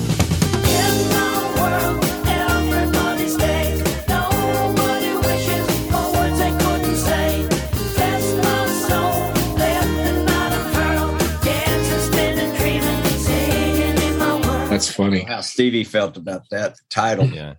It's almost yeah. like he has the high parts and she has the low part. Well, I think that's right. I think that's right. Yeah. Um, all right, guys. Uh, this is the point in the show where we do our review rating of the album. And since this is your pick, Doug, I'm going to ask you last, but I will go to JM first and ask you. We do two two uh, ratings. One is um, how likely you are to listen to this album going forward, and then the other one is what we think of the musicianship, kind of our critical assessment of it. So, Jam. Yeah. All right. So I'm going to go with a four or five on my my personal rating. I this is like all Fleetwood Mac albums from this period. It takes more than one listen, but the more that I listened to this album, the more I enjoyed it. I found myself uh, honey uh, uh humming um, sunny side of heaven quite a bit and i just love spare me a little of your love i um, mean both of those songs to me just make this album worth listening to and i just i i love the guitar playing on it and um, I, I really just think it's fantastic and i think this is the album where mick fleetwood and john mcvie uh, really started Jan, uh, really hitting their stride. So uh, very much love this this album. As a critic, I'm going to give it a four. Um, that's not. I don't want to slight it too much, but I'm not sure it's the most accessible accessible of of albums. Um, it's I could see people thinking it's a little bit um, scatterbrained because there's people writing different songs. You know, got Christine McVie has two songs on it. Bob Welch has two songs on it, and the rest are by. Um, um, and so those, it, it, it does. It's not the most cohesive album in the world, but I, I do think it's a, a fantastic album. If you if you want to delve into Fleetwood Mac pre Buckingham Nicks, uh, um, this is the album I think to to listen to. Kiln House is second, but this is a this all right. Well, thank you, Jam. I'm going to ask me next since Doug, this was Doug's pick. So, Tony, what did you think of the album? Well, thank you for asking me, Tony. Um, I I'm going to give my critical review first. Um, I it, it's hard to knock almost anything on this album musically. Uh, the rhythm section is top notch, as we've talked about. The guitar playing on it is phenomenal. Um, even with the three different um, writers and vocalists on it for the most part that all works really well from my critical point of view um, i think this does, this album deserves to be listened to more by people um, so i am going to actually give it a four five um, with the exception of the one Christine McVie song that just doesn't quite her vocals just aren't quite right. But this, you know, that um, I, I, still think it's uh, top notch musically, and and I think will be a surprise to a lot of people who aren't expecting a Fleetwood Mac album to sound like this. Um, that being said, I don't know how often I will listen to this album. I mean, I'll listen to it, but I'm not gonna. This is this album didn't grab me. I, I was more impressed by the musicianship and less by oh, this is a song I really like and I'll listen to it. So um, I don't know if that came off when we were talking about it, but I, I really I was really impressed by a lot of things on this album musically. Um, again, that just may not be something I would listen to that often. So I'm going to give it a three eight um, for my own personal uh, listening pleasure. That may change. I mean, I'll, I'll, listen to it, and it may change as time goes on. Um, you know, Doug and you, you, you, Doug and you, have a lot more of a history with this album than I do. But I don't think the schizophrenic part of it, uh, for me, critically, that doesn't knock anything off of it. Um, so yeah, that's my take. Okay, Doug. Uh, I'm, I'm going to do uh, personal first. Uh, this is highly, highly subjective because this this album came to my attention when I was so young, and I've had such a long time with it. So I, I think it's going to be about a four, six, four, seven, somewhere right there for just how much I like it. Uh, as a critic, I think I'll go for three and I'm going to ping it. There's just, you know, Christy McVie singing the wrong kind of song. Yeah. There's, there's, as a lyrics guy, when the lyrics and the tune don't match, I, mm. I struggle with that. And there's, that happens twice here.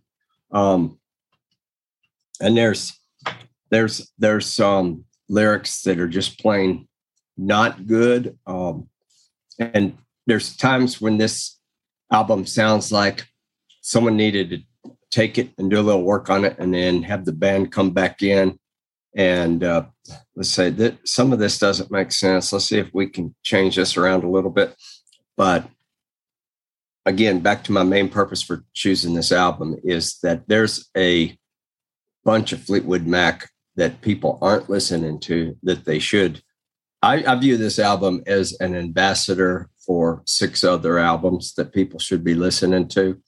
Uh, and that, mm-hmm. and they've already heard the Peter Green Fleetwood Mac. If they haven't heard that, then they need to do that too. But this does not represent that at all. So, anyway, it's it's a it's a personal favorite, and I think it's a, a well a well done album, and it is featuring one of my favorite guitar players. Uh, yeah, it's it's, it's, sad that he I would really have liked it if he would have reached the stage where people were inviting him to play on their records and he could have participated a lot more. well, there's a there's an alter there's an alternate history where he doesn't leave the band, and Fleetwood Mac does something else. They wouldn't have likely been the megastars they were, but I think they would have continued to be very compelling and very interesting. I do too, and uh, that's something worth mentioning. His his departure and Bob Welch's voluntary departure have a lot to do with the eventual success of Fleetwood.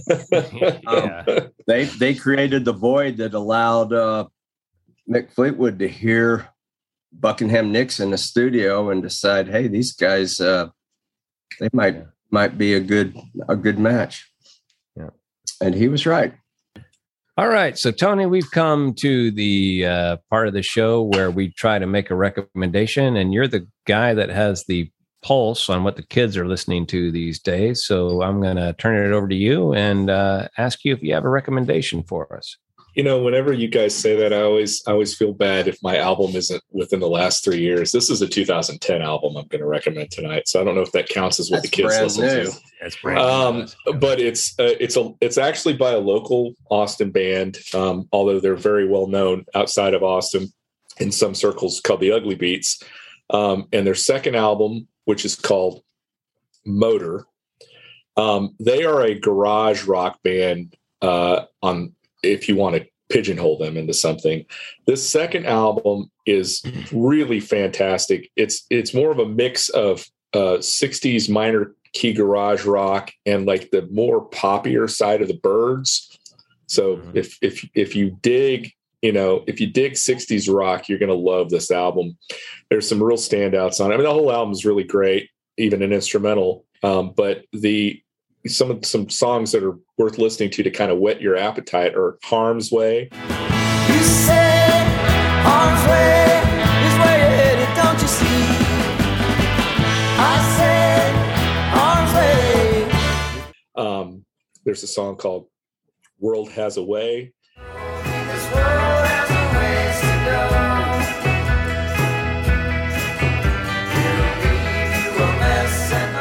and then uh, an absolute blast of a song called Beeline.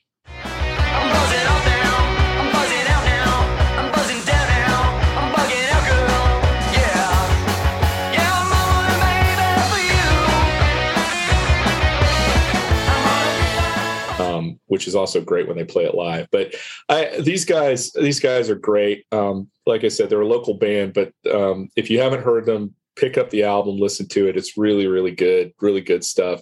I, I, promise you, you'll dig it. I have an observation I, I want to share. I got some exciting news looking at uh, some of the information that we get from the podcast uh, companies, and uh-huh. we're doing extremely well. One of the most, one of the areas where we're doing really well right now is Dartmouth, Nova Scotia. Uh, are you gentlemen familiar with that? I am not familiar. I'm familiar with Nova Scotia. Yeah, I'm, I'm over it a couple of times, but it's it's yeah. a part of our beloved Canada. Um, yeah. Dartmouth, Nova Scotia has some very famous people. Um, John Paul Tremblay, uh, Rob Wells, and a guy named Michael Jackson. Not not uh, the guy that works on his toes, but uh, a different guy. Yeah.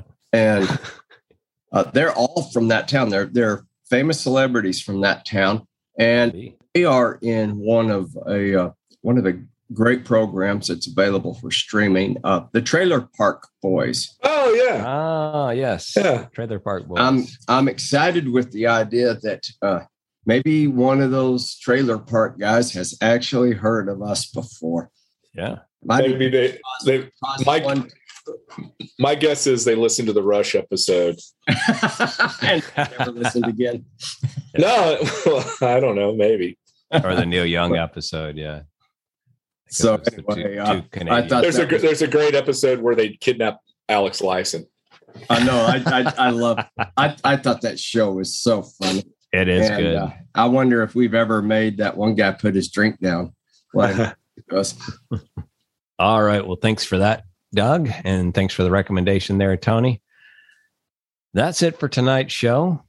Be sure and let your friends know about us. Uh, we're available on any of your favorite podcasting platforms, such as iTunes, iHeartRadio, Amazon, Spotify, uh, wherever you can get your your podcast. Leave a review. Yeah. Yeah, I'd like to thank a lot of y'all that left some very kind reviews. Um, appreciate that very much. Yeah when we read a review and we're suspicious that one of us wrote it, that means uh, it's, yeah. a kind review, and we appreciate that. Yeah. You can also follow us on Twitter at Tapping Vinyl, or you can email us at tappingvinyl at gmail.com. We also have a fantastic website that's being updated regularly that has um, information that surrounds our uh, our previous podcasts, and you can also download our podcast from there as well, or listen to it. Uh, we'd love for you to leave us a review or a comment on that show, which you can also do that on that website. We would love to hear from. Uh, we would love to hear from you. Tune in next week. Well, we will be looking at an album by one of the more underappreciated artists of the 1970s, some guy that was really appreciated by the Beatles um, and lots of other people. His songs were covered by a lot of other people as well. Harry Nilsson and his album Aerial Ballet. One is the loneliest number that you'll ever do. Two can be as bad as one. It's the loneliest number since the number one.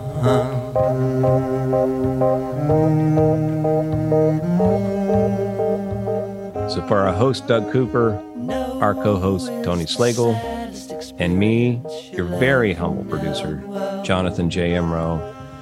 Thanks for listening to This is Vinyl Tap, where all the podcasts go to 11, and reminding you we live in a world where paintings have no color and words don't rhyme. One is the loneliest number that you'll ever know.